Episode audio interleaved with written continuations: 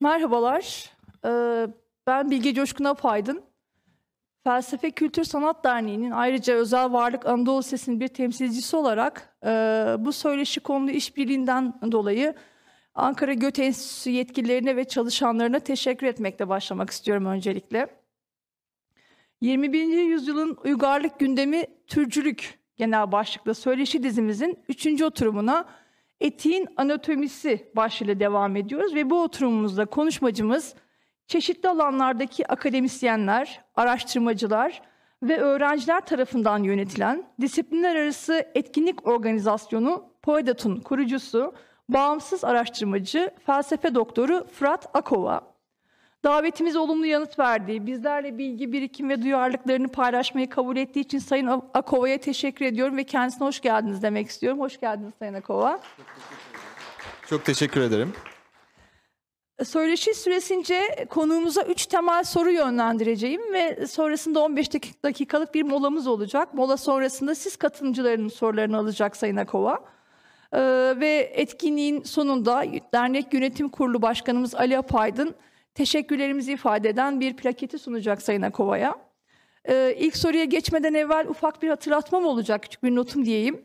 Esasen bu oturumda Galatasaray Üniversitesi e, Felsefe Bölümü öğretim üyesi Profesör Doktor Ali Kova, Aliye Kovanlıkaya da bizimle olacaktı. Fakat pandemi dolayısıyla ile kişisel sağlık e, tedbirlerini üst düzey alması gerekti ve bugün maalesef bu nedenle aramızda değil.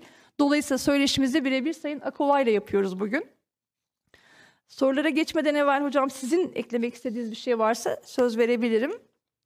Ee, çok teşekkür ederim hem davet için hem de sizin özenli yaklaşımınız nezdinde Varlık Lisesi'nde Felsefe Kültür Sanat Derneği'ne ve Göte Enstitüsü'ne teşekkürlerimi sunuyorum. Biz de tekrar teşekkür ediyoruz. Öyleyse ilk soruma geçiyorum. Her ne kadar etik kavramının kökenindeki esas bu olmasa da felsefe tarihinde filozoflarca konu edilen etik tartışmalar baskın bir şekilde insan-insan ilişkilerine odaklanan bir zeminden öteye pek fazla çıkamamıştır. Nitekim günümüzde bile halen etik üzerine yapılan tartışmalar bu baskın yaklaşımın gölgesi altındadır. Bununla birlikte bilhassa son birkaç yüzyıldan beri teknolojik devrimin her geçen günde süretini daha bir arttırması sonucunda ortaya çıkan çeşitli sorunlar etik söz konusu olduğunda bu baskın yaklaşımın nedenli yetersiz olduğunu açık bir şekilde gözler önüne sermektedir. Denebilir ki artık bir karar çağındayız. İlk sorumuz şu.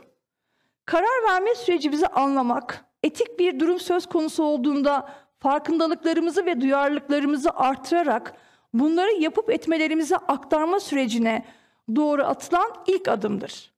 Sizce 21. yüzyıl yaşayıcıları olarak insan dışı hayvanlarla olan ilişkilenmelerimizde bu ilk adım atılmış mıdır? Yoksa halen insanlar olarak başka türlerle olan ilişkilerimizi etik bir durum olarak kavramaktan çok mu uzağız? Bu konudaki değerlendirmelerinizi alarak başlamak istiyorum. Teşekkür ederim bu anlamlı soru için. Aslında belki şunu ayırarak başlamak gerekiyor. Felsefe tarihinde konu edinilen e, etik tartışmaların birçoğunun insan-insan ilişkilerine odaklanması Avrupa felsefeleri için ağırlıklı olarak geçerli. Bu Asya felsefeleri için geçerli değil. Böyle bir fark var coğrafyalar arası. E, öyle ki insan dışı hayvanlarla ilişkilenmelerimizdeki etik ilişkilenme tarzı Asya'da bin yıllar önce atılmışken Avrupa'da bu 1900'lü yıllara denk düşüyor. E, vereceğim örneklerden biri e, felsefi bir bütünlüğü olan aynı zamanda da Asya'da bir din olan Jainacılık. E, Jainacılık diye bir din var. Bugün milyonlarca inananın takipçisi var. E, temel temellerinden biri, temel kavramlarından biri ahimsa denen bir şiddetsizlik kavramı. Temele, dinin temeline veya felsefelerin temeline bunu koymuşlar, şiddetsizliği. Ve şiddetli olmak e, onlara göre, Jainacılara göre moksha denilen ölüm doğum e, sarmalından bizi kurtarmaya yardımcı olmuyor. Ancak bunu şiddetsizlikle e, ortadan kaldırabiliyoruz. Bu ölüm doğum e, sarmalından. Çünkü ölüm doğum sarmalı bir kötülük e, onlar için. E, Jainacıların birçoğu bin yıllardır vejetaryen veya vegan. E, ve hatta rahiplerinden bazıları e, ağızlarına şu an bizim maske takmamız gibi bir peçe takıyorlar bin yıllardır. Ki ağızlarına böcek girmesin, ki böcekler ölmesin veya zarar görmesin. Benzer bir şekilde yine rahiplerinden bazıları veya rahibelerinden bazıları ellerindeki süpürgeyle önlerini süpürerek yürüyorlar. Hayvanlara veya böceklere zarar vermemek için. Yani bu tür bir duyar- duyarlılık Avrupa felsefesi Avrupa felsefeleri için hem çok yeni hem de çok radikal. Ama bu adım e, Asya'da bin yıllar önce çoktan atılmış. E, bu sadece e, Jainacılık gibi bir din için geçerli değil. Hinduizm'de ve Budizm'de de karşılık gören e, şiddetsizlik türleri veya pratikleri var. E, ve bu söz konusu şiddetsizlik öğretileri birer e, gelenek de değil. Yani akıl yürütmelere, gerekçelendirmelere, felsefi e, yönelimlere dayanıyor. O anlamda bazı coğrafyalardaki insanlar bu insan-hayvan e, etik ilişkisi üzerine diğer coğrafyalardaki insanlara göre e, daha önceden bu etik ilişkiyi kurmuşlar. Avrupa'da e, veganlık sözcüğü veya genel olarak türcülük karşıtlığı e, bildiğiniz üzere muhtemelen çoğunuz biliyorsunuzdur. Donald Watson'ın kendi topluluğunu kurmasıyla başlıyor ve bu 1945 sonrasına e, tarihleniyor. E, Birçok filozof o zamana kadar, e, Aristoteles buna dair, Descartes dahil, Immanuel Kant, dahil hayvanları birer makina, insanların hizmetindeki birer köle veya bir tür duygusuz, akılsız mekanizma olarak görmüşler. Hemen hemen bütün yazılarda bunun dışına çıkan filozofları en azından bilinen filozofları bulmak kolay değil. E, dolayısıyla Avrupalıların hayvanlarla kurdukları ilişki Asya'ya kıyasla çok daha zayıf felsefe tarihi özelinde düşünürsek bunu. Tabii ki bugün veganlık veya türcülük karşıtlığı veya hayvanlarla, diğer canlılarla kurulan etik ilişki e, akademik boyutta e, konferanslarla, seminerlerle, çalıştaylarla devam ediyor. Şu an açılan, büyüyen bir alan var. E, şöyle de bir konu benim için önemli burada. Avrupa'daki türcülük karşıtlığının gelişimi düşünsel olarak ağırlıklı olarak veganlık üzerinden. Aslında bunu kimi zaman bu iki kavramı eş anlamlı kullanabiliyoruz. Sanki ikisi birbirine eşitmiş gibi. E, ama bana sorarsanız veganlık e, türcülük karşıtlığının salt bir alt kümesi. Ne demek istiyorum? Çünkü bu ilişkiyi kurarken bunu e, söylemek de önemli oluyor. E, türcülük karşıtlığı bir türün, çoğu zaman bu insanın ama hayvanlar arasında bunu düşünebiliriz. Buna ileride geleceğim. Bir türün diğer türlere yönelik üstünlüğünün reddine dayanıyor. Bu kadar basit bir şey. Irkçılık karşıtlığı veya e, cinsiyetçilik karşıtlığı gibi. Bir türün diğer türe üstünlüğünün olan reddine dayanıyor türcülük. Böyle düşünüldüğünde hayvan yememek veya hayvansal maddeleri kullanmamak, konfor, eğlence veya beslenme için türcülük karşıtlığının sadece bir pratiği.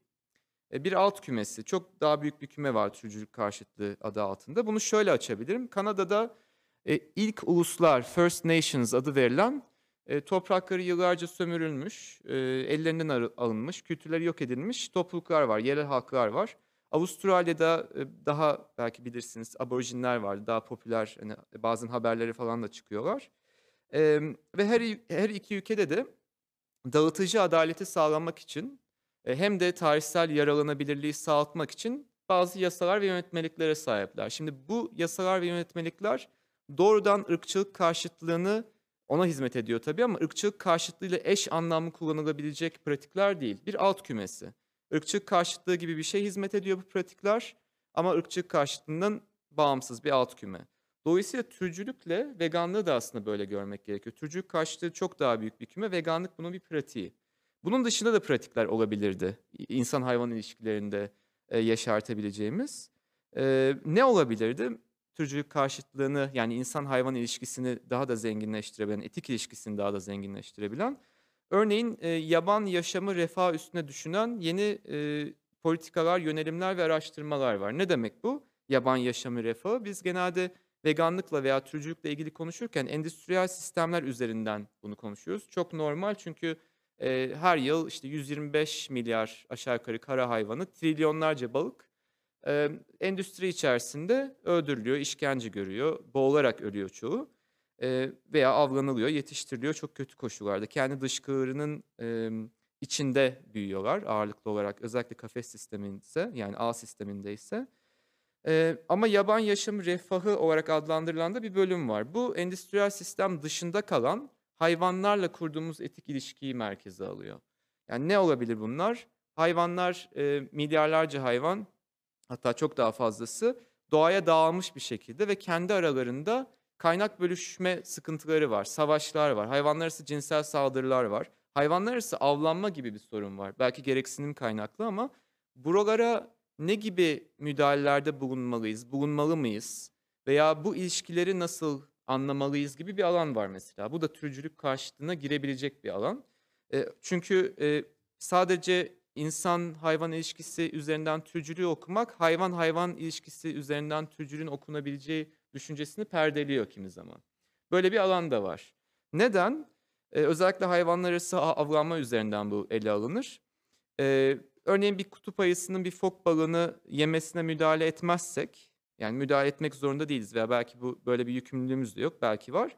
Kutup ayısı lehine türcü bir eylemde bulunma e, gibi bir sonuç yaratabiliriz belki. Böyle bir alan var. Yani sadece türcülüğün insan hayvan ilişkisinde değil de hayvan hayvan ilişkisinde de oluşabileceğini. Çünkü biz eğer kutup ayısına tamam diyorsak, evet müdahale etmeyelim diyorsak bu sefer aslında bir türün yine başka bir tür olan hükümranlığını kabul ediyoruz, teşvik ediyoruz veya engellemiyoruz gibi bir sonuç doğuyor. Tabii ki bu doğa mekanizmaları içerisinde e, dengesi çok zor bulunabilecek bir şey. E, bazı filozoflar hatta bu alanda mesela bir e, transhumanist var David Pierce diye gen mühendisi yoluyla avram, avlanma gereksiniminin ortadan kaldırılmasını savunuyor. Türler arası acıyı yok etmek için, türler arası çatışmaları yok etmek için. E, Jeff McMahon diye bir Oxfordlu filozof var. O da et yiyen hayvanların zamanla kontrollü bir şekilde azaltılması veya yok edilmesini savunuyor. Bunu hiç savunmayan, buna karşı çıkan, e, bunu sorunlu gören filozoflar da var ama türcülük sadece insan-hayvan ilişkilerinde yok kısacası. Yani bir e, alt tema olarak hayvan hayvan ilişkisinde de türcülük karşımıza çıkabiliyor. Veya benzer bir şekilde daha ileriki gelecek tahayyülleri için söylüyorum. Sizinle de e, konuşmuştuk çok kısaca. Türcülük bir başka anlamda hissetme yeteneği kazanabilecek makinalara örneğin, yapay varlıklar diyelim bunlara, yapay zeka üzerinden söylüyorum. Veya uzayın bir başka bölümünde e, karşımıza çıkabilecek, keşfedebileceğimiz canlılara yönelik de gerçekleşebilir. E, bunlar üzerinde de bir türcülük tartışması muhtemelen gelecek yüzyıllarda, bin yıllarda ortaya çıkacak. Şu an böyle bir şey yok çünkü biz rahatız. Dünyadaki hayvanlar var, türcülük hani onları şu an kapsıyor ama ileride hiç bilmediğimiz, hiç anlayamadığımız canlılarla karşılaşma veya onları yaratma imkanımız ortaya çıkarsa böyle bir türcülük tartışması da açılacak. Böyle bir alan da var. Türcülük karşıtlığını e, veya etik ilişki kurma e, durumumuzu bir e, buna İngilizce'de moral circle expansion deniyor. Etik çemberi genişletme süreci. Ne demek bu etik çemberi genişletme süreci? Yani çocuk karşıtı bunun bir parçası. Ne demek? Tarihsel olarak dezavantajlı kılınmış belli topluluklara zaman içinde e, onların kendi mücadeleleri yoluyla haklarını alması durumu, kadınların haklarını alması durumu, kölelerin alması durumu, bugün LGBT artı bireylerin alması durumu e, ve şimdi ve gelecekte de hayvanların bu statüyü edinme durumu. Yani bir etik çemberi genişletme projesi aslında türcülük karşıtı en genel anlamıyla. Bunu bir tarihsel zeminde okumak lazım. E, Amerika Birleşik Devletleri'ndeki sivil haklar sürecini anlatan bir kitap vardı Frances Poletta'nın. İsmi Freedom is an Endless Meeting yani özgürlük sonsuz bir buluşmadır. Burada da türcülük karşıtlığı özelinde etik çemberi genişletmek de aslında sonsuz bir buluşma. Yani hayvanlarla buluşmamız, hiç bilmediğimiz varlıklarla karşılaşmamız, hayvanların birbirleriyle buluşması e, ve bu anlamda da etik çemberi nasıl genişleteceğimiz bu buluşmalar üzerinden e, şekilleniyor. O nedenle türcülük karşıtlığını veya hayvanlarla kurduğumuz e, etik ilişkiyi de yıllar içinde değişime uğrayacak bir alan olarak belki e, zihinde canlandırmak gerekiyor. Yani statik, bitmiş bir e, pratik olarak değil. İnsan insan e, arasında sıkıştırılmışın da ötesinde e, biz bu adımı attık ve fakat aklımıza getirmemiz gereken ve genişletmemiz gereken çok daha net bir çember, geniş bir çemberden bahsettiniz. Teşekkür ediyorum. İkinci soruma geçeceğim bu noktada. Hayvan etiği insanların insan dışı hayvan türleriyle olan ilişkilenmelerini, ilişkilenmelerini konu edinen bir alana işaret ediyor. Ve bu ilişkilenmelerin tartışılmasında canlılar içinde acı çekme yetisine sahip olmak ile bilinç sahibi olmak kavramları anahtar bir konumda karşımızda bulunuyor. Ki vegan, vegan terminoloji içinde sıklıkla kullanıma sokulan ahlaki statü kavramı tam da bu iki kavram üzerinden acı çekme kapasitesi ve bilinç düzeyleri tanımlanmaya çalışılıyor. Öyle ki vegan çevrelerde bilhassa acı çekme yetisi neredeyse üzerinde tümüyle uzlaşılmış bir ölçüt olarak ele alınıyor. Sorumuz şu. Türler arasındaki acı çekme ve bilinç kapasitesi farklarını hesaba kattığımızda bu farklar etik bir ayrımın ya da ayrımsızlığın tanımlanması için nedenler verişli ve yeterlidir sizce? Ayrıca etik düzlemde eşit bir şekilde dikkate almanın eşit bir şekilde davranmak anlamına gelmediğini göz önüne alarak bu kavramlardan yola çıkmadan da vegan bir etik kurulabilir mi? Tabii. Ee, şöyle bir açılımla başlamak gerekiyor belki. Bir varlık etik olarak önem taşıyorsa, herhangi bir varlık bu, onu değerlendirme sürecimizde bir özne veya kişi olarak kabul ettiğimiz anlamına geliyor. Etik önem vermek bu demek aslında en temelde. Bunun değişik tanımları var. Onlara girmeyeceğim çünkü e, ayrı bir alan bu. Bu da o varlığın bir ahlaki statüsü olmaya başladığını bize, gösteriyor. Etik bir önem eğer taşıyorsa, sadece ara, araçsal bir değer taşımıyorsa. Asıl soru şu. Bir canlının veya bir şeyin, canlı da olmak zorunda değil belki, bir şeyin, insan, hayvan veya bilmediğimiz bir canlı bir şey, ahlaki bir statüye sahip olduğunu, diğer bir deyişle etik bir önem taşıdığını nasıl belirleyebiliyoruz? Ee, aynı zamanda refahı paylaştırırken, kaynakları paylaştırırken, hakları tanımlarken nasıl belirleyebiliyoruz? Sizin de imlediğiniz gibi iki tane temel ölçüt var ama bunların üstüne çıkabilecek çeşitli başka ölçütler var. Bir tanesi dediğiniz gibi acı çekme yetisinin varlığı. Bu bir ölçüt olarak orada duruyor. Bu ne kadar önemli, ne kadar değil bunu e, konuşabiliriz. İkincisi bilincin olup olmadığı ve bilinç düzeyleri. Bu çatallanıyor. Bilinç var mı ve düzeyleri. Bir başkası hissetme yetisi. Bu acı çekme yetisinden biraz daha farklı. Yani bu duygular felsefesinde de e, tartışılan bir şey. Hissetme yetisi demek birden fazla anlama e, karşılık gelebilir. Bir tanesi e, acı çekme ve haz duyma. Yani sadece acı çekme değil, acı çekme ve haz duyma.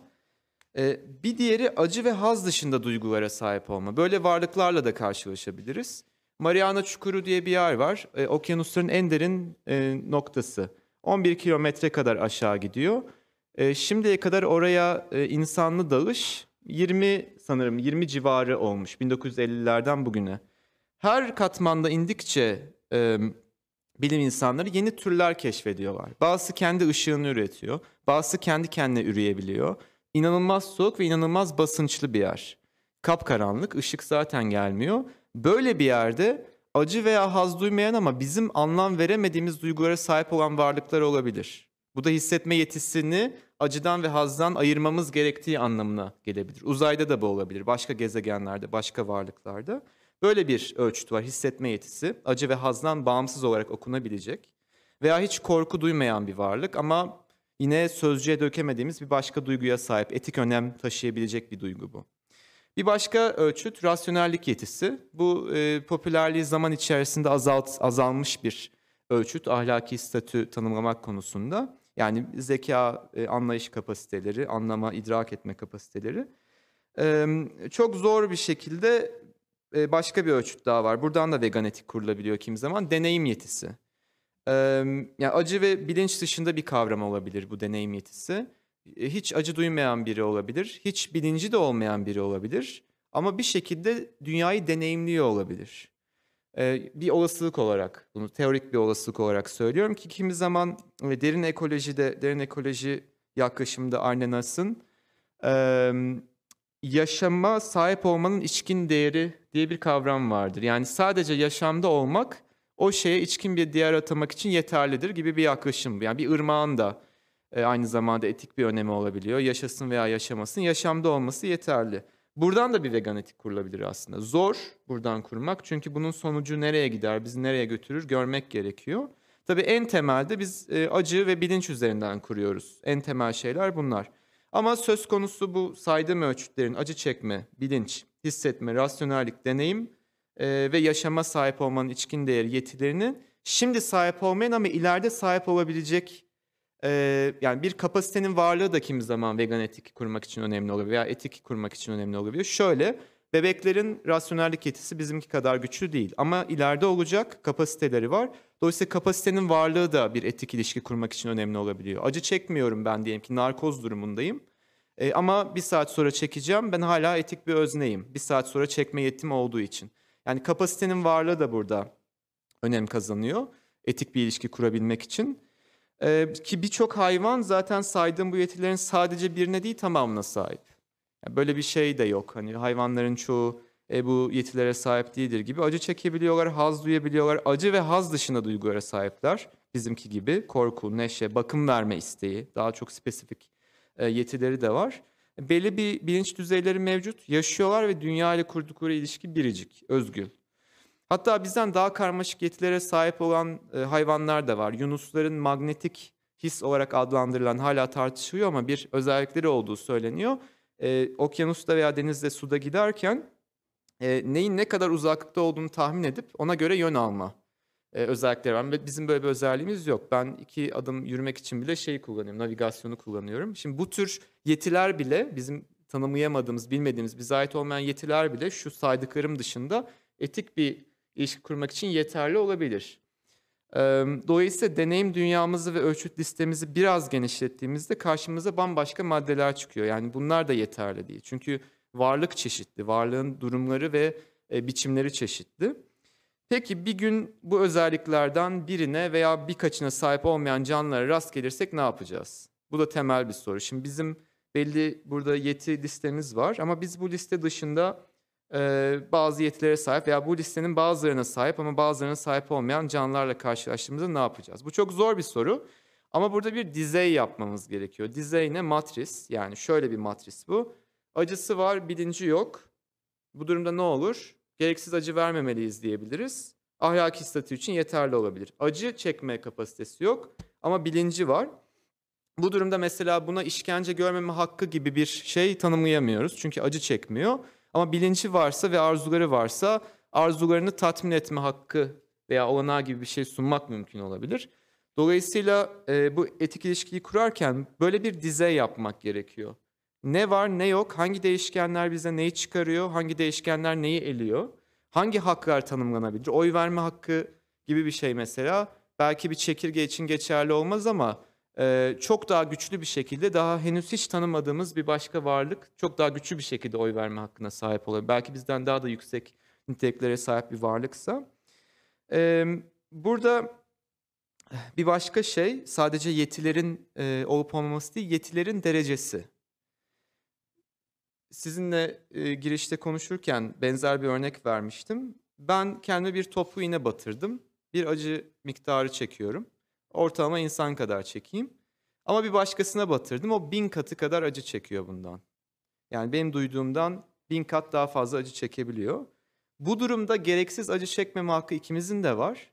Ama bin katı acı çeken birine daha daha yüksek koruma e, tanımlıyoruz. O yüzden sadece bu yetilerin e, olması değil, bu yetilerin derecesi de önemli. Biz şanslıyız. İnsanların evrimi çok yavaş ve hayvanların evrimi de çok yavaş. Çok hızlı evrilebilen, evrilebilen varlıklarla, hayvanlarla bir gün karşılaşsak bu hakları e, tanımlamak veya ilişkiyi kurmak çok zorlaşacak. Yani biz milyon yıllarca, yüz binlerce yıl içerisinde bir dişimizin gitmesi bile yüz binlerce yıl alıyor. Bu bir saat içinde olsaydı o zaman etik ilişkiyi kurma belirsizliği ve sorumluluğu da çok zor olacaktı. Şu an şanslıyız o açıdan. Hani kendimizi iyi bir pozisyona koyabiliriz. E bu hani iğne örneğinde şu var. Aslında biz bunu yapıyoruz gündelik hayatımızda. İşte bir kişi kronik hastaysa mesela ona daha fazla kaynak ve daha fazla refah veriyoruz. Çünkü daha kırılgan, daha yaralanabilir. E, yaşlılar için de bu geçerli olabilir veya herhangi bir e, hasta olmayan bir insanın geçici bir hastalığa sahip olması durumunda da olabilir. O yüzden bu yetilerin dereceleri de çok önemli hale geliyor. Ahlaki statü konusunda iki temel pozisyon var. Bir tanesi tüm bu yetiler üzerinden okunduktan sonra e, bir tanesi işte hep bütün canlıların eşit e, olduğu e, ve diğerinde de türlere göre, işte türcülük durumunda türlere göre farklı değerlere sahip olduğu. Bir de yeni bir görüş var. E, bu Shelley Kagan diye bir filozof var. Ölüm üzerine verdiği dersler ünlüdür Yale'da. E, How to Count Animals More or Less diye bir kitabı çıktı 2019 yılında Oxford Üniversitesi e, yayınlarından. Orada bir görüş belirtiyor. Hiyerarşi görüşü olarak adlandırılıyor bu görüş. E, bu yetiler üzerinden, yetilerin miktarı veya yetilerin sayısı üzerinden bazı hayvanları diğer hayvanlardan daha yüksek tutuyor. İnsanları çoğunlukla hayvanlardan daha yüksek tutuyor ve dolayısıyla her bir yetiye göre ahlaki statüyü farklı şekilde tanımlıyor. Ben bu görüşe dair herhangi bir şey demeyeceğim ama bu görüşün şöyle önemli bir e, sonucu var. Biz eğer ahlaki statüyü bu yetiler üzerinden tanımlayıp, bu miktarlar üzerinden tanımlayıp, yani kapasiteler üzerinden tanımlayıp bir ahlaki statü hiyerarşisi yaparsak bunu insanlar için de yapmak zorundayız. Yani buna hazır olmak zorundayız. Bütün insanlar eşittir diyemiyor hale geliyoruz eğer bu yetiler üzerinden yaparsak. Ama tam tersi de yani bütün varlıklar eşittir dediğimiz zaman da e, bir çekirgeyle bir geyiği neden eşit tuttuğumuzu çok iyi açıklamamız gerekiyor. Burada böyle bir sorunsal var. Hiyerarşi yapmadığımız zaman bütün herkes eşit ama bu biraz garip geliyor. Hiyerarşi yaptığımız zaman da ayrımcılıklara e, yol açan bir Olarak. yönelime giriyoruz. Yani kısacası hani sonuç olarak benim daha yakın olduğum görüş, e, bu biraz böyle proto bir görüş. Temel düzeyde hakları tanımlamak gerekiyor bu yetiler var olduğu sürece ama daha kırılgan olanlar yani en kötü durumda olanlar veya daha az iyi olanlar e, daha yüksek koruma altına alınmalı. Bu ahlaki statüyü zedelemiyor bence ama böyle bir pratik gereksinim var. E, böyle noktalayabilirim sanırım bu tartışmayı. Teşekkür ediyorum. Ee, son sorumuzu yönelteceğim şu anda Sayın Akova'ya. Ee, günümüzde bir hayvanı yetiştiren, onu öldüren, onun cesedini bir gıda, giyim, sağlık ve benzeri gibi bir malzeme olarak işleyen, sonrasında üretilen bu malzemeyi pazarlayan ve bu malzemeyi satın alarak kullanan kişiler birbirinden çok farklıdır. Ve bu farklı kişilerin arasında yaşamı boyunca tek bir hayvanı öldürmemiş ve etik olarak da öldürmeyi doğru bulmayan kişi sayısı ezici bir çoğunluğa sahiptir. Buna rağmen içinde bulunduğumuz günlerde insanlık tarihinde hiç olmadığı kadar hayvan öldürülmek için yetiştirilmektedir. Sorumuz şu. Günümüz pratiklerinde hayvanlar söz konusu olduğunda gizleme, suç ortaklığı oluşturarak vahşeti unutturma üzerine kurulu türcü yaklaşımın etiğin anatomisine ilişkin politik olarak çok kapsamlı ve çok çeşitli şekilde hareket ettiklerini düşünmek için pek çok haklı gerekçemiz var. Sizce bu gizleme ve unutturma pratiklerine karşı neler yapılabilir ve nasıl pratikler geliştirilebilir? Zor bir soru ama çok önemli bir soru pratik anlamda. Ee, Gizleme ve unutturma e, gücünü benim estetikleştirme olarak adlandırdığım bir süreçten alıyor. Ee, hayvanlara acı çektiren, onlara işkence eden, onları öldüren şirketlerin, başta endüstriler olmak üzere, e, reklamlarını incelediğimizde e, tamamen bir yanılsama, bir düş dünyasıyla karşılaşıyoruz. Öyle ki işte çimlerde atlayıp zıplayarak koşan inekler, bir çimen deryası, sonsuz bir çimen deryası içerisinde gezen tavuklar, neşeyle şarkı söyleyen hayvanlar var. Tabii ki gerçek bu değil. Gerçeği reklama koymak da mümkün değil çünkü. E, kablolara bağlı, e, bazıları bir A4 kağıdında, tavuklar için özellikle bir A4 kağıdında, e, kağıdı genişliğinde, şu kağıt genişliğinde e, kafeslerde yaşayan, e, 25 yıllık ömürleri 5 yıla inmiş hayvanlar var. Şimdi bunu reklama koymak mümkün değil. Çünkü zaten o zaman satmaz böyle bir şey. E, bu yanılsama, bu düş dünyası e, Carol Adams'ın etin cinsel politikasında bahsediyordu. Kayıp gönderge, absent referent olarak adlandırdığı bir kavramdan kavrama temelleniyor. Yani önümüze gelen tabaktaki etin veya hayvansal bir maddenin sömürülmüş, hapsedilmiş, öldürülmüş bir canlının bedeni olduğunu unutuyoruz. Bu gizleme ve unutturma pratikleri nedeniyle.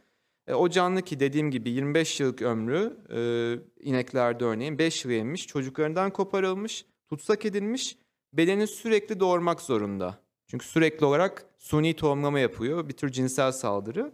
E, bedeni pörsümüş, kendi dışkısıyla aynı yerde yaşayıp ölüyor. Şimdi böyle bir gerçeklik dediğim gibi reklamlarda olamaz.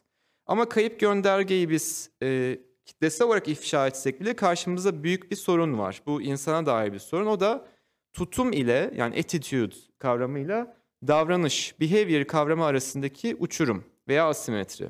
Ne demek bu? Tutum ile davranış arasındaki fark. Şimdi çok basit bir e, örnek. Kendi sağlığımız için bazı şeyleri yemememiz gerektiğini düşünüyoruz. Tutum. Ama davranışımız öyle olmayabiliyor. Yani bir hani şey yapabiliyoruz, kaçamak yapabiliyoruz. Tutumumuz var, davranışımız farklı. Veya siyasi olarak e, kapitalizmle dertli olabiliyorsunuz ama kredi çekmeniz gerekebiliyor. Tutum farklı oluyor, davranış farklı olabiliyor. Burada nedenler çeşitli olabilir. Çelişkiler olabilir. E, eski antik Yunan'da akresya denilen irade zayıflığı olabilir. Zorunluluk olabilir, seçeneksizlik olabilir, hayat şartları bunu getiriyor olabilir. Yani suç bizde olabilir veya olmayabilir, önemli değil. Ama tutumla davranış arasında günlük düzeyde bile uçurumlar olabiliyor. Ee, bir örnek vereceğim. Konda'nın 2021 e, anketinden, yaşam tarzı anketinden. E, bu ankete katılanların %85'i hayvanları kötü şartlarda yetiştiren bir firmanın ürünlerini almam demiş. %76'sı da endüstriyel kafes sistemleri yasaklanmalıdır demiş. %85'i hayvanların kötü şartlarda yetiştiren bir firmanın ürünleri almasaydı gerçekten şu an zaten e, Türkiye'nin çok büyük bir bölümü vegan olmuş olurdu veya çok farklı pratiklerde olmuş olurdu. Şimdi böyle bir fark var. Bu ne kadar ifşa edilse bile bu davranışla tutum arasındaki fark insanın zayıflığına dair bir fark maalesef. Ortadan kaldırılması, aşılması gereken bir fark. Peki neler yapılabilir gerçekten? Ee, bir kampanya makinesi kurmak gerekiyor. Bir tür açığa çıkarma mekanizması. İşte bunu kimileri vegan aktivistler veya hayvan özgürlüğü aktivistleri öyle adlandırıyorlar kendilerini. Gizli videolarla yapabiliyorlar. Endüstriyi ifşa edecek şekilde. Kimileri bunu onaylamıyor çünkü şiddetin e, pornografisi haline gelebiliyor kimi zaman. E, çok korkunç videolar bunlar. Civcivlerin makinelere atıldığı, erkek civcivlerin üreye e, doğurganlığı olmadıkları için orada parçalandı. Yani bunların e, ifşası da bir etik sorular silsilesi oluşturur. Nasıl ifşa edilmeli? Gizleme ve unutturma nasıl ortadan kaldırılmalı? En basit şey bile bir etik soru haline geliyor. Bu gerçekten şiddetin pornografisi etik midir orada? Ee, sanal gerçekliğin buna önemli bir katkı sağlayabileceğini düşünüyorum. Ben 2014 yılından beri veganım. 8 yıl oldu. 2019 yılında katıldığım bir konferansta, akademik bir konferanstı. E, hayvanlarla ilgili de yani etik ve siyaset felsefesi üzerine ben çalışıyorum. Hayvanlarla da ilgili bir e, çalıştay düzenleniyordu. Bir sivil toplum kuruluşu, tabii oradaki herkes vegan değil veya hayvan e, konularıyla ilgilenmiyor. Çeşitlendirilmiş bir konferanstı. Bir sivil toplum kuruluşu sanal gerçeklik gözlükleri getirmiş ve sanal gerçeklik gözlükleriyle e, o hayvanın doğumundan ölümüne ne yaşadığını görebiliyorsunuz. Bu da bir ifşa mekanizması veya gizleme ve unutturmanın önünde belki bu kitlesi olarak yapılmıyor veya önünüze bir şiddet videosu çek e, görmüyorsunuz.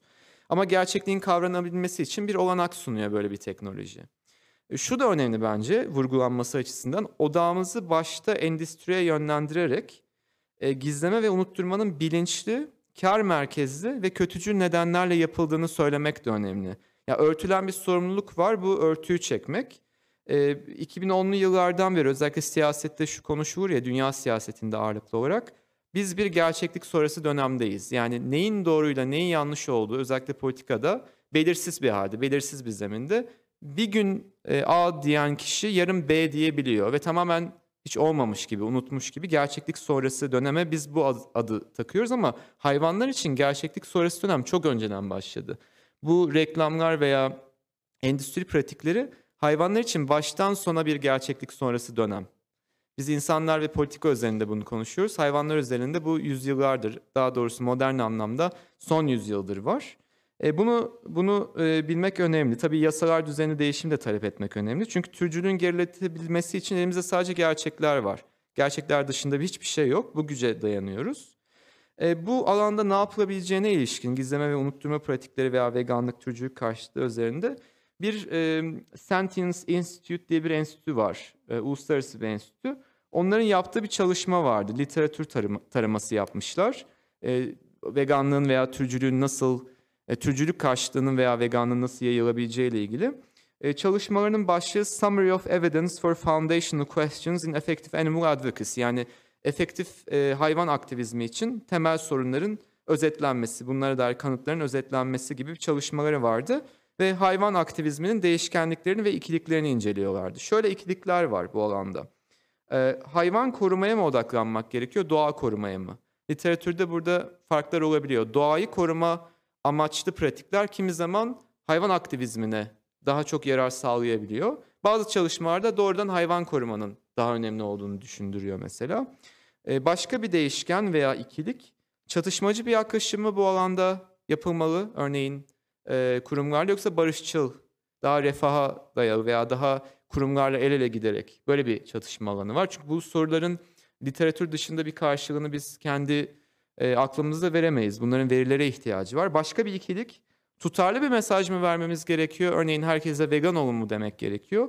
Yoksa bağlamlara göre değişen bir mesaj mı vermek gerekiyor? Kültürlere göre, kişilere göre, kişilerin Bireysel özelliklerine göre onları türcülü, türcülük karşıtına yakınlaştırmak için. Bir başka ikilik birey odaklı mı olmak gerekiyor, kurum odaklı mı olmak gerekiyor? Yani aktivizm bireylere mi yapılmalı, kurumlar üzerinden bir değişim mi sağlanmalı? Başka bir ikilik azaltmacı mı olmak gerekiyor? Yani hayvan ürün, hayvansal ürünleri hayatımızdan çıkarırken azaltmacı mı davranmalı yoksa hemen mi çıkarmalıyız? Bir başkası sol bir söylem mi kullanmak daha doğru yoksa partizan olmayan bir söylem kullanmak mı daha doğru? Ee, gibi böyle bir takım ikilikler var. Bunları e, cevaplarsak ancak aslında bu soruya cevap verebiliriz. Bunun içinde çok yoğun bir saha çalışması, kamusal çalışma ve aynı zamanda da literatür taraması yapmak gerekiyor. Ben böyle bitirebilirim. Bu alanda veriye inanılmaz bir gereksinim var. Çok teşekkür ediyorum Sayın Akova. Ee, yanıtlarken e, başka birçok soruya e, da soruyu da nedensleyecek e, örnekler hatırlattınız. Gelişmelerden bahsettiniz. 15 dakikalık aradan sonra eminim katılımcılarımızın buna ilişkin soruları olacaktır. Şimdi 15 dakika bir mola vereceğiz. Sonra sizlerin sorularını alacağız. Teşekkür ediyorum.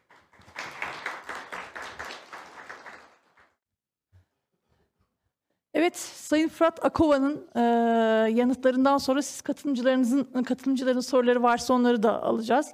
E, bu konuda bir hatırlatma mı olacak? Hem sorularınızı olabildiğince kısa ve apaçık ifade etmeniz e, süre noktasında diğer soruların e, olabildiğince fazla soru almak noktasında yardımcı olacaktır bize. Ayrıyeten sorularınız sırasında mikrofon uzatılacak. Mikrofon aldıktan sonra e, sorunuzu dile getirmeye başlarsanız kayıt için daha sağlıklı olacaktır. Evet soruları alabilirim. Buyurun lütfen.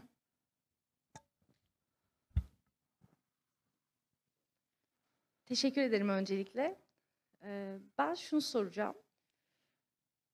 İsmini hatırlamıyorum bir e, filozoftan bahsettiniz. Etik çemberin e, genişletilmesiyle ilgili, e, insanın etik çemberinin genişletilmesiyle ilgili konudan bahsederken özellikle yaban hayatta ki e, hayvanların birbirleriyle ilişkilerinin e, etik olarak düzenlenmesiyle ilgili yine insanın konumlanışına dair söylediklerini biraz daha açmanızı rica edeceğim sizden. Bu e, insanı yine e, hayvanların özellikle birbirleriyle ilişkileri noktasında yine üst bir konuma yerleştirmez mi? Yine insan merkezci bir yaklaşımla ancak düzenlenemez mi bu? E, doğru bir etik yaklaşım olur mu diye sorayım. Teşekkür ederim. Teşekkür ederim. Bu hayvanlar arası ilişkilerin insanlar tarafından örgütlenmesi veya bu ilişkilerin insanlar tarafından düzenlenmesi konusu gerçekten birçok sorunsala kapı aralayan bir konu. Bahsettiğim isim David Pearce'tı. Bir transhumanist ve savunduğu şey gen mühendisi yoluyla hayvanların avcılık gereksinimlerini ortadan kaldırmak. Diyelim ki onların tamamını bitkisel beslenen hale getirmek zaman içerisinde. Şimdi burada bir e, ilk genellikle ilk tepki de bu oluyor bu tür görüşlere karşı. Haklı veya haksız bunu değerlendirmiyorum şu an. Gerçekten insanları bu üst konuma atmıyor mu? Çünkü insanlar buna karar veriyor ve genleri değişiyor hayvanların ve dolayısıyla böyle bir hale geliyorlar. Burada farklı etik teoriler bu konulara farklı yaklaşıyor. İşte yararcı teoriler mutluluk ve acı dengesinin e, önemli olduğunu söyleyen ve mutluluğu maksimize etmeyi amaçlayan teoriler yararcı teoriler diye geçer genel olarak. Çok fazla da türü var. Ortama mutluluğu arttırmak, acıları yok etmek, toplam mutluluğu arttırmak veya kritik mutlulukları yükseltmek gibi. E, mesela yararcı bir bakış açısından baktığınızda bunun hiçbir sorunu yok. İnsanı üst konuma yerleştirse bile önemli olan şey acının ortadan kalkması ve avlanma sorunu, predation problem diye geçer literatürde. Doğrudan avlanma sorunu diye yani. Ee, böyle bir teori insanı üste tutmayla ilgili hiçbir sıkıntı hissetmez. Çünkü onun için önemli olan o acının bir yırt, bir hayvan diğer hayvanı pençesiyle yakaladığı zaman ve dişiyle yediği zaman hissettiği acıyı ortadan kaldırmak isteyeceği için üst konumda tutması ilgili hiçbir sıkıntı hissetmez böyle bir teori. O yüzden burada şöyle bir ödünleşme var, trade-off var. Ee, biz kimi zaman paternalistik yaklaşarak yani e, belli yetkileri kendimizde tutarak acıyı azaltma girişiminde bulunuyorsak acıların azaltılmışlığı bunu haklı kılıyor mu buna bakmamız gerekiyor. Eğer biz milyarlarca hayvanın acısını yok edebiliyorsak kendimizi tırnak içinde üstte tutarak belki de bu gerçekten uygundur. Tabii ki böyle bir e, şu an teknoloji yok. Bu düşünülebilecek bir teorik e, teknoloji. E, bu teknolojiye eriştiğimiz zaman böyle bir teori buna uygun tutmayabilir. Ama tabii ki başka filozoflar veya e, kişiler bunu hiç uygun bulmuyorlar. Söylediğiniz nedenden dolayı. Dolayısıyla burada iki değer çatışıyor. Bir tanesi birisi adına karar verme yetkisini almak, diğeri de acıyı yok etmek veya refahı arttırmak. Bu ikisi arasında bir ödünleşme olduğu için bizim bir taraf seçmemiz gerekiyor. Acıya mı yöneleceğiz yoksa böyle bir içkin değer mi atayacağız yetki almamaya dair? Ee, Ben genelde burada diğer tarafta duruyorum. Yani acının azaltılması veya refahın yükseltilmesi üzerinden bakıyorum. Ee, Bu soru bence böyle yanıtlanabilir ama daha da açılabiliriz. Şimdilik böyle e, özetlemiş olayım. Teşekkür ediyorum. Elbette soruyu yönelten için de e, bir açıklama, biraz daha açıklama gerekmiyorsa başka bir söz hakkı için izin vereceğim. Buyurun lütfen. Çok teşekkürler. Ee, Şimdi ben bu soruya karşılık cevabınıza e, karşılık bir şey söylemek istiyorum. Aslında yani hayvanları hayvanlardan korumak yerine hayvanları insanlardan korumaya çalışmak gibi bir çalışma yapılmalı bu durumda. Eğer e, türcülüğe ve işte e, onlara daha fazla bir refah sağlamak istiyorsak. Çünkü onların hayvanların işte birbirlerini avlamaları doğal bir süreç. Bizim onları avlamamız doğal bir süreç mi? Ona bir baka, bakmak lazım belki de. Şöyle bir şey duymuştum. Yani o ilk e, e, insanların ilk av, yani avcılık döneminde e, paganizmde özellikle e, öldürdükleri hayvanlardan özür dileyen yani seni yemek zorundayım ama ama senden çok özür diliyorum. Yani insan kendini tabiattan ayrı tutmaz tutmazmış. Tabiatla doğanın bir e, bir parçası olduğunun farkındaymış aynı zamanda. Ne zaman biz e, kendimizi onlardan üstün tutmaya başladık? İşte geliştikçe, teknolojimiz geliştikçe ve hala da üstün olduğumuzu düşünüyoruz. Bana kalırsa e, hayvanların doğal e, yaşamını değil de yani insanla hayvan arasındaki o anormal yaşamı bir toparlamak lazım gibi geliyor bana. E, bu konuda mesela yapay şu anda bilmiyorum tabii yapay et üretimi diye bir şey söz konusu. Yani bu aslında hayvanları korumak için mi yapılıyor? Endüstriyel amaçlı daha karlı olduğu için mi yapılıyor? Birkaç soru oldu. Kusura bakmayın. Böyle bir toparlayarak e, cevaplayabilirsek sevinirim. Teşekkürler. Buyurun hocam. Doğal kaygan bir kavramdır. Ee, hem aktivizmde hem de literatürde ben bunu e, kısmen üzerinize alınmayın tuzak bir kavram olarak görürüm. Neden? Şu anlamda tuzak bir kavram. Birisi tuzak kurduğu için değil de kavramın kendisi tuzak. Doğal, e, bağlama göre değişen, evrilen, e, bazıları için doğal olanın diğer için olmadığı e, bir kavram aracı bize getiriyor. E, şimdi biz son 100 yıldır, 150 yıldır ilaç kullanıyoruz. Bu doğal mı? Son 150 yıl için doğal. Ondan öncesi için doğal mıydı? Yani modern anlamda ilaçtan bahsediyorum. Doğal değildi. Biz e, gözlük kullanıyoruz. E, bin yıl önce böyle bir şey var mıydı? Yoktu. Şimdi var. Şimdi doğallaşmış. Veya doğalın e, tanımı e, her şeye genişleyebilen, her şeyi gerekçelendirebilen ve her şeyi dışlayabilen bir hale doğru evrilebilecek bir kavram. O yüzden doğal e, gibi bir kavram üzerinden ben hareket etmeyi çok sağlıklı bulmuyorum felsefi tutarlılık açısından. Çünkü şunu da şunu da söyleyebiliriz. Ben kendi refahım için, insan insan ilişkilenmesine kendi refahım için, diyelim ki servetimi arttırmak için bir başkasına zarar verebilirim. Bu benim için doğal olabilir. Çünkü ben refahımı arttırmaya çalışıyorum. Gereksinim olarak bunu görüyorum belki. E, hayvanlar için de tabii ki onların yaşamda kalması için bazı hayvanları avlaması gerekiyor. Bu da onlar için doğal bir süreç. Yani doğalın birçok farklı tanımı e, kişiden kişiye veya durumdan duruma, dönemden döneme değişebiliyor. O anlamda e, doğal sözcüğüne yaslanmamaya çalışıyorum. E, dediğiniz kesinlikle doğru. E, hayvanları insanlardan korumak gerekiyor çağdaş durumda ama şunu da düşünmek gerekiyor. Şu an insanların sayısı hemen hemen 10 üzeri 9, 9 milyara yakın ama hayvanların sayısı çok daha fazla yaban hayatında olan. Yani 10 üzeri 24'lerin 24 gibi bir şey üzerinden konuşuyoruz. Daha da fazla.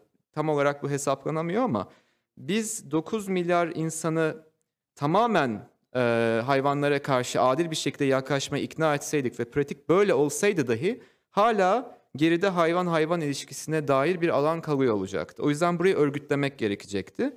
Tabii ki benim az önce konuştuğum e, tar- ilettiğim tartışmalar veganlıkla ileri tartışmalar.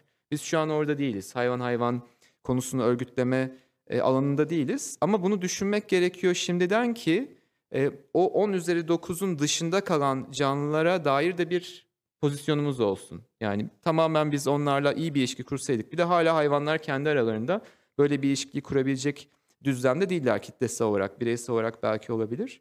O yüzden bu doğal süreç bence bu da doğal bir süreç. Eğer böyle e, kabul ediyorsak hayvan hayvan ilişkilerine dair düşünmek, bunları örgütlemeye çalışmak, bunlar üzerine teoriler bulmak ve bunları yaşama geçirmek. Bu gen mühendisliği de olabilirdi.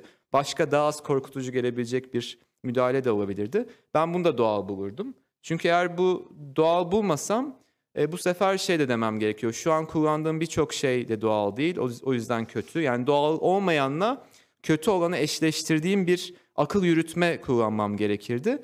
E, ben böyle bir şey kullanmak istemem. Doğal olmayan bir şey benim gözümde iyi olabilir. Doğal olan bir şey de kötü olabilir. Birçok gelenek de doğal tırnak içinde tanımlanabilir ama kötü olabilir. Dolayısıyla bu doğal kavramı bence bize tuzak kuran bir kavram. Ondan uzaklaşmaya çalışıyorum olabildiğince. Pekala, teşekkürler. Ee, eklemek istediğiniz var mı? Ya da ayrıca bir soru alabilirim. Sorusu olan, buyurun.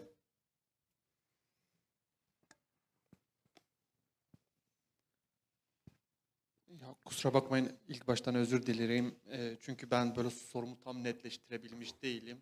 Sadece ben aklımdakileri size aktarayım. Siz e, buna dair düşüncelerinizi söyleyin. Onu merak Mikrofonu, ediyorum. sadece mikrofonu lütfen Tamam, uzaklaştırmayın tamam, kendinizden. Onu tamam. hatırlatacağım ben. Buyurun. Tamam, özür dilerim. E, Şimdi bizim hani böyle baştan konuştuğumuz şey biraz e, acıyı, işte birkaç tane şeyden daha bahsederek e, bunları biraz uzaklaştıran bir ereksellikle harekete çıktım, hareket ettiğimizi ifade ettik. E, ben bunun böyle bir başlangıç düşüncesi ve böyle sona doğru sanki bir cennete gidiyormuşuz gibi, sanki böyle bütün problem, çözüme dair düşüncelerimizin olduğu problemleri yok edebileceğimiz bir e, yaşam tahayyülüyle hareket ediyoruz. E, bu bize dair yani insanın bizatihi hatta erkeğin hali hazırdaki böyle egemen bilgisinden kaynaklanıyor ve gitgide daha fazla müdahil olmaya çalıştığımız öneriler ve bir bilgiyle hareket ediyoruz. Oysa bu bilginin de bir kriz halinde olduğunu düşünüyoruz. Yani özellikle sosyal bilimlerde ve yöntem konusunda mesela günümüz sorunları açlık, yoksulluk, ırkçılık, göç acaba yani gördüğümüz kadarıyla bilgilerimizin çözüm konusunda çok bir şey öneremediğini de görüyoruz. E, tüm bunlara rağmen hala bu kadar e, hızlı ve aceleci bir müdahaledense e, bunun daha karmaşık, daha belirsiz ve daha doğaçlama olabileceği e, daha sakin bir yöntem, daha sakin bir tutum ve davranış mümkün olabilir mi? Bunu etik anlamda nasıl gündemleştirebiliriz diye sormak istiyorum. Teşekkür ederim. Sakin ifadenizi çok sevdim bu arada. Bunu ileride kullanabilirim. Sakin bir tutumla e, bu konulara yaklaşmak. Müdahale sözcüğünün kökenine inmek gerekiyor belki. Burada önemli olan o. Çünkü siz hani daha az agresif, da- daha e, çok agresif bir müdahale yerine daha sakin bir etik ile belki dünyayı değiştirmenin ne derece anlamlı veya gerekli olabileceğini e, söylüyorsunuz. Müdahale sözcüğünü e, ontolojiden hareket ederek kurmak gerekiyor. Müdahale dediğimiz şey tam olarak nedir? Önce bunu bir tanımlayalım. Şu olabilir. Bir yasa var. Yasa toplumsal bir şeye müdahale ediyor. Bu en, en e, politik anlamda budur değil mi? Yani bir yasa var, yönetmelik var, müdahale ediyor. Veya kişinin kişiye müdahalesi vardır, fiziksel gibi bunu çoğaltabiliriz. Ama kimi zaman müdahale olarak görünmeyen şeyler de bir müdahaledir. Ne olabilir bu? E, buna karşı olgusal müdahale e, adını veriyorum şu an geçici olarak. Nasıl bir müdahale biçimi bu? Siz evden çıktınız, e, insanlarla konuştunuz, bazı kararlar aldınız, bazı kararların almasına aracı oldunuz. Aslında siz o an o dokuya müdahale ettiniz. Nötr anlamda bunu söylüyorum. Pozitif veya negatif değil. Ama ev- evden çıkmadınız. Yani olası başka bir dünyada evden çıkmadığınızı varsayalım. O zaman o dokudaki dünya başka hareket edecekti. Mesela sizin ilk dünyada e, müdahale etmiş olduğunuz doku bir yöne giderken evden çıkmayıp hiçbir şey yapmadığınız durumda da o dünya, o doku başka kararlar alacaktı. Başka nedensellikleri çağıracaktı. Dolayısıyla burada şunu düşünmek gerekiyor. İyi ki müdahaleyken ikincisi değil miydi? E, bunu hayvan aktivizmine çekersek veya daha az agresif e, olma durumuna çekersek bu da şu da bir müdahale. Bizim belli bir teknolojimiz var. Hayvanların lehine kullanabiliriz veya hayvanların lehine araştırma yapacak şekilde geliştirebiliriz. Ama yapmıyoruz. İlki müdahale ise teknoloji geliştirmek, teknoloji geliştirmemek de bir müdahale. Çünkü karşı olgusal bir senaryo yarattığımızda dünya başka bir şekilde akıyor. O yüzden bir müdahale kavramı aslında e, gereksiz bir ölçüde üzerine negatif anlam yüklenmiş bir kavram benim için. E, müdahale her an bir müdahale var. E, evden çıkmadığımda da bir müdahale ediyorum olası dünyalara karşı. Evden çıkıp yaptığımda da olası dünyalardan birini seçip evden çıkma dünyamı ona müdahale ediyorum. O yüzden hayvan aktivizminde benim için müdahale etmek, etmemek kavramları çok iç içe. Hatta e, çok bir ifade de etmiyor, çok bir anlamı da ifade etmiyor kimi zaman.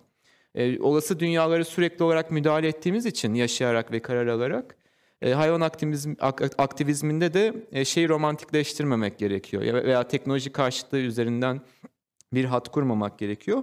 Ben böyle bir yanıt vereyim. E, sakin bir etik bile bir çok büyük bir müdahaledir. Agresif etiğe e, kıyasla veya onunla beraber. Müdahalesiz olmak daha mümkün diyorsunuz. Evet. Pekala. Sorusu olan başka bir katılımcımız var mı? Buyurun, buyurun. Hocam böyle bence yani ben müdahaleyi bu anlamda bu kadar böyle odağa alacağınız bir soru sormamıştım. Öyle düşünmemiştim daha doğrusu. Aslında ben mesela hali hazırdaki bilgimizden daha fazla şüphe ettiğimiz, deneyimimizden ve daha az bir öngörülebilirlik. Mesela siz özellikle yasayı vurgulamanız bu anlamda önemliydi. Mesela bu kadar belirliliğe ve belirlenimciliğe e, adapte ve angaja olmaktansa belirsizliği ve doğaçlamayı daha çok böyle e, deneyimlediğimiz, hatırda tuttuğumuz bir yol, yöntem, bir eyleme mümkün mü acaba diye sormuştum. Şöyle mümkün olabilir. Belki doğaçlama tam olarak karşılık gelmez ama e, olasılıklar üzerinden çeşitli simülasyonlar yaratabilirdik. İşte önümüzde çeşitli e, olanaklar var hayvanlar için yapabileceğimiz. A olanağı, B olanağı, C olanağı, D olanağı. Şimdi bizim burada doğaçlama hareket etmemiz aslında verisiz hareket etmemizle eşdeğer. Ama şunu yapabilirdik. Ben A eylemini gerçekleştirsem ve bunu simüle etsem e, bilgilerimi toplayıp nasıl bir sonuç ortaya çıkar? B'yi yapsam nasıl bir sonuç ortaya çıkar? Yani şuna katılıyorum. Kimi zaman verinin kendisi e, gelecek dönemi veya herkes için geçerli olabilecek bir hakimiyet alanı bize sağlıyor. Ama aslında şunu yapabiliriz. E, hangi olasılıklar var, hangi eylemler var ve bunu büyük bir makineye koysak, e, bir nedensellik makinesine, teorik olarak konuşuyorum burada ve çeşitli eylemlerin simülasyonunu yapsak, belki sizin dediğinize daha yakın bir yere çıkabiliriz ama tabii ki bu sizi tatmin etmeyebilir çünkü hala doğaçlama değil. Burada doğaçlama bir, ya etiğin bence e, özünde doğaçlama olmamak da var bir noktada. Yani büyük et, bir etik kuram e, oluştururken doğaçlamayı olabildiğince dışarıda tutmaya çalışıyoruz ki bir tutarlılık elde edebilelim. Tutarlılığın ötesinde anlamlı sonuçlara varabilelim. O yüzden belki doğaçlama değil ama olasılıklar üzerinden belirli belirsizlik payları bırakarak e, daha bilimsel bir şekilde simülasyon kurabilseydik hangi eylemlerimiz uzak gelecekte neye sebep olabilir veya kısa dönemde belki daha sağlıklı olurdu tek bir bilgiye yaslanmaktansa. O anlamda belirlenimciliğe dair olan eleştiriniz anlamlı ama tam anlamıyla bir doğaçlama etik e, kurmak bence mümkün değil hatta e, antagonistik yani e, karşıtında yer alıyor. Teşekkürler. Başka sorumuz var mı? Buyurun lütfen.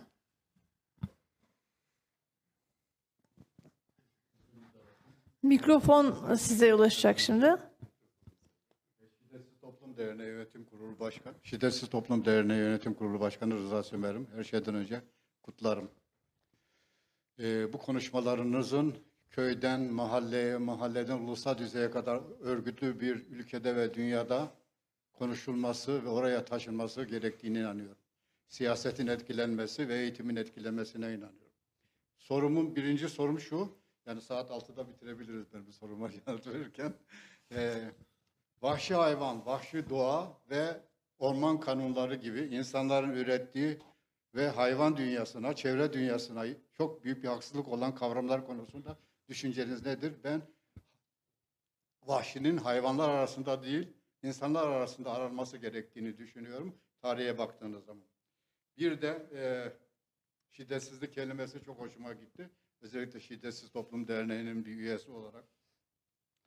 Bir de e, hayvanların dili var. Yani e, işaret dilinin bir dil olduğunu ilk savunanlardan bir tanesiyim Türkiye'de. E, hayvanların dili var, bilinç düzeyleri yüksek ve konuşuyorlar. Ama bizden çok daha kısa konuşuyorlar. Acılarını size ifade etmek için. E, akılları da var hayvanların. Ben herhangi bir araştırmayı ara- okumuş değilim ama benim aklım böyle bir gücün hayvanlarda olduğunu düşünüyor. Eşit, hayvanlar birbirlerine eşit. Yaşama hakkı, insanlarda olduğu gibi, canlılarda olduğu gibi, üreme hakkı, sevmek, sevilme hakkı. Bunlar hayvanlarda da var. Dolayısıyla bir de siz söylemiştiniz Sayın Hocam. Bireylerden mi başlamak gerek, kurumlardan mı başlamak gerek? İnsandan başlamak gerek. İnsanlar örgütlendikçe, kamuda, özel sektörde, gönüllü alanlarda örgütlendikçe ve bu fikirler, bu görüşler oralara taşındıkça, eğitim ve siyaset dünyası etkilendikçe dünyada şiddetsizlik azalacak. Sevgi, saygı, hoşgörü, dostluk, barış dediğimiz kavramlar artacak. Böyle bir Türkiye'de ve dünyada sizin yaşamanızı diliyorum ben. Ben çok teşekkür ediyorum. Temenniniz için teşekkür ediyorum. Sorumuzu e, ayırt edebildik değil mi hocam? Üç tane ayrı e, soru veya yorum var. Bir tanesi orman Buyurun. kanunları ile ilgili. Bu konuda bilgili değilim. O yüzden bu konuda yorum yapmamayı tercih ederim. Bu kanunların içeriğini araştırmak gerekir ve uluslararası olarak karşılaştırmak gerekir. E, ikincisiyle ilgili size katılıyorum. Yani e, hayvanlar arasında hak eşitliği güdebiliriz. Belki hayvanlar kendi aralarında eşit değiller ama sevgi gösterme, sevgi alma, yaşama, üreme hakkı gibi. Son soru benim için e, daha belirleyici veya yorum bireyler ve kurumlar arasındaki ilişki veya insanlar kurumlar arasındaki ilişki. Burada şöyle gerilimler var örgütlenme pratikleriyle ilgili. Kimi zaman oldukça ideal bir yasa, yani bizim kendi görüşümüz üzerinden ideal bir yasa, toplumun geneli tarafından kabul edilmediği durumda ters tepebiliyor. Ne kadar iyi bir yasa olsa bile bu. Hayvan aktivizmi içinde de geçerli olabilir. Yani biz şu an desek ki bütün ilkokul ve ortaokullarda bitkisel beslenme zorunlu hale gelmiştir. Ne kadar iyi bir ne kadar iyi bir sonuca yol açsa bile e, bu toplumsal olarak kabul edilmeyeceği için üstüne bizim uzun vadeli amaçlarımızı tırpanlayıcı veya engelleyici işlevler ortaya koyabiliyor. Burada böyle bir paradoks var. Bir taraftan en iyi tanımlamaya çalışırken en iyinin politikalarını biliyoruz. Yani ya da sonuçta varmak istediğimiz şeyi biliyoruz. Bir taraftan da şimdi bunu yapamıyoruz. Ee, burada da gerilim alanı e, abolisyonistlerle refahçılar arasında genelde hayvan aktivizminde. Bir kısım çok daha ödünsüz, abolisyonistler için söylüyorum, çok daha ödünsüz, net bir mesaj vererek e, bunu sağlamaya çalışmayı savunuyor. Diğerleri de refahçı olanlar da aşama aşama, işte yapabildiğimiz kadarıyla bağlamsal olarak e, müdahalelerde bulunmak veya ülkeden ülkeye değişebiliyor. Almanya daha reseptif olabilir, daha alıcı olabilir bu yasaları. Türkiye olmayabilir. Bu durumda farklı stratejiler güdülebiliyor. O yüzden örgütlenme gibi bir konunun maalesef e, yeknesak tek bir şeyi yok. Tek bir cevabı yok. E, bu konuda çok fazla çalışma var ve bu bir kamu e, kamu algısını yönetme süreci aynı zamanda. Hayvan aktivizminin e, zorluk çektiği örgütlenme anlamında hem de yayılım anlamında en e, zorluk çektiği şeylerin başında kamusal algıyı iyi idare edebilmek geliyor bence şeyden öte. Yasa oluşturmak veya e, yönetmelik oluşturmak bu algı nasıl iyi yönetilebilirse o derece aslında hızlanacak. O yüzden şey düşünüyorum bir taraftan bu yasa ve yönetmelik ideallerini oluştururken kamuyu nasıl yönlendirmek gerektiğiyle ilgili çok yüksek ve hızlı bir derecede e, araştırma yapılması gerekiyor ki e, sonuca ulaşsın. Bir araştırma vardı, e, hatta arada e, konuştuk. E, Amerika Birleşik Devletleri'nde köleliğin kaldırma, köleliğin kaldırılma sürecindeki stratejiler hayvan aktivizmine uygulanabilir mi diye. Aslında tarihsel olarak da buna dair bir takım araçlar elimizde olabilir. Yani şeye döneriz, Amerika'ya döneriz. Kölelik nasıl kaldırılmış? Binlerce yıllık bir kurum. Tabii ki insan insan ilişkisi var orada, insan hayvan ilişkisi yok ama oradaki stratejiler neydi? Hangileri başarılı olmuş, hangileri başarısız olmuş? Ülkeden ülkeye de değişiyor bu. İngiltere'de başarılı olan Amerika Birleşik Devletleri'nde başarılı olmayabiliyor. Belki bu araçlar, insan insan ilişkilerindeki araçlar da bizim hayvan aktivizmime, ak- aktivizmimize ileride yardımcı olabilir. Bunu da araştırmak gerekiyor. Teşekkürler. Sorusu olan? Buyurun lütfen.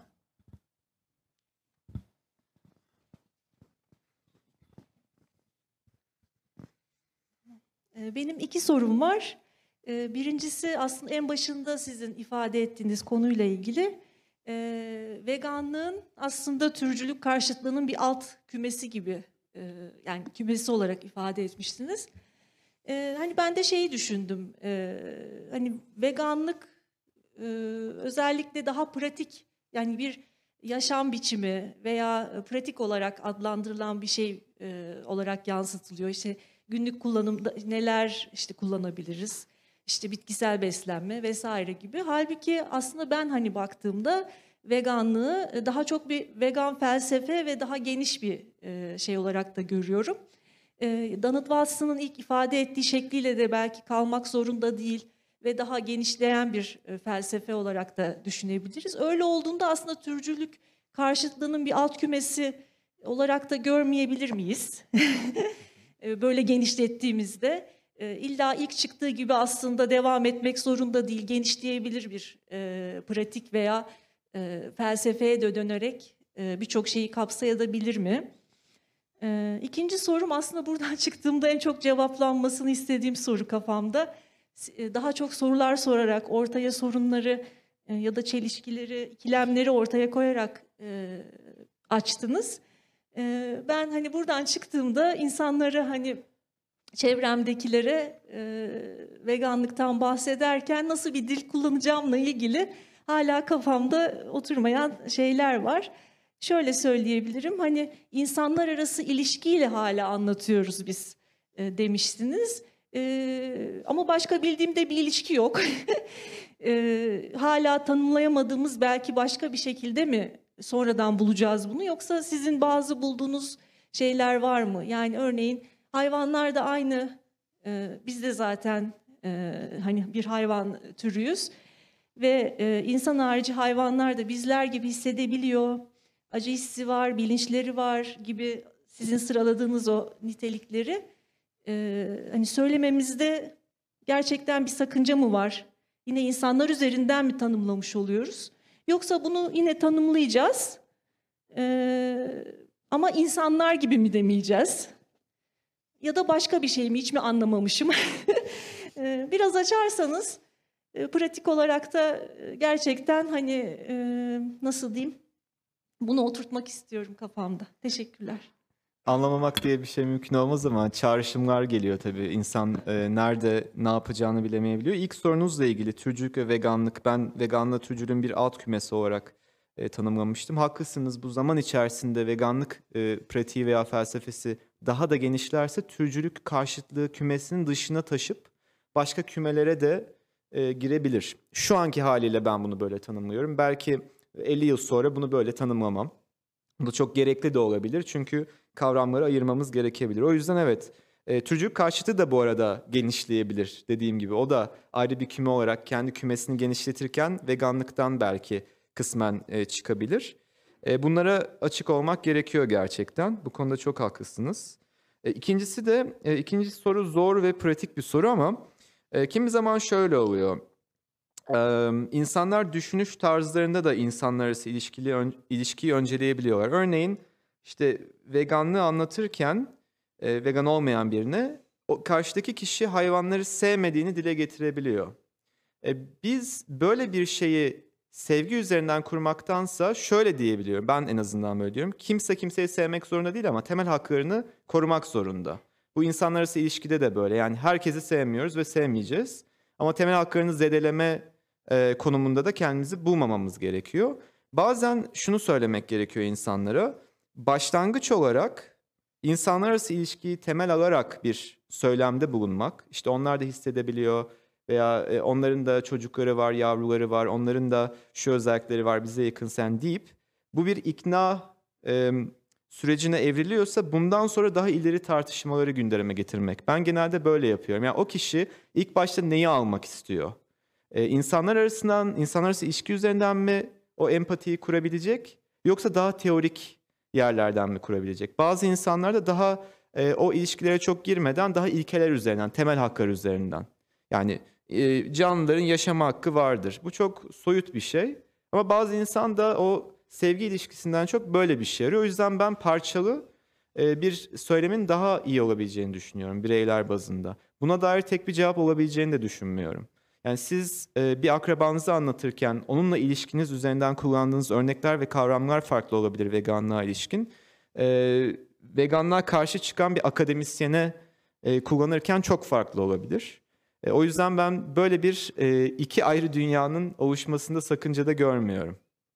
Böyle söyleyebilirim özet olarak. Ama sorunlu değil. E, insanlar arası ilişki üzerinden de bir vegan etiğe karşıdaki insanı yaklaştırmak. En azından başlangıç düzeyinde karşı e, karşı değilim. Ama şunu da söylemek gerekiyor. O vegan etiği orada sabitlersek e, çok eksik kalır. Ve karşıdaki insanın insanlar arası ilişkiye olan e, yaklaşım değiştiğinde mesela insanlardan uzaklaşmaya veya nefret etmeye başladığında diğer canlılara da bunu yansıtmaya başlayabilir. Çünkü ilk başta ilişki öyle kurulmuştu.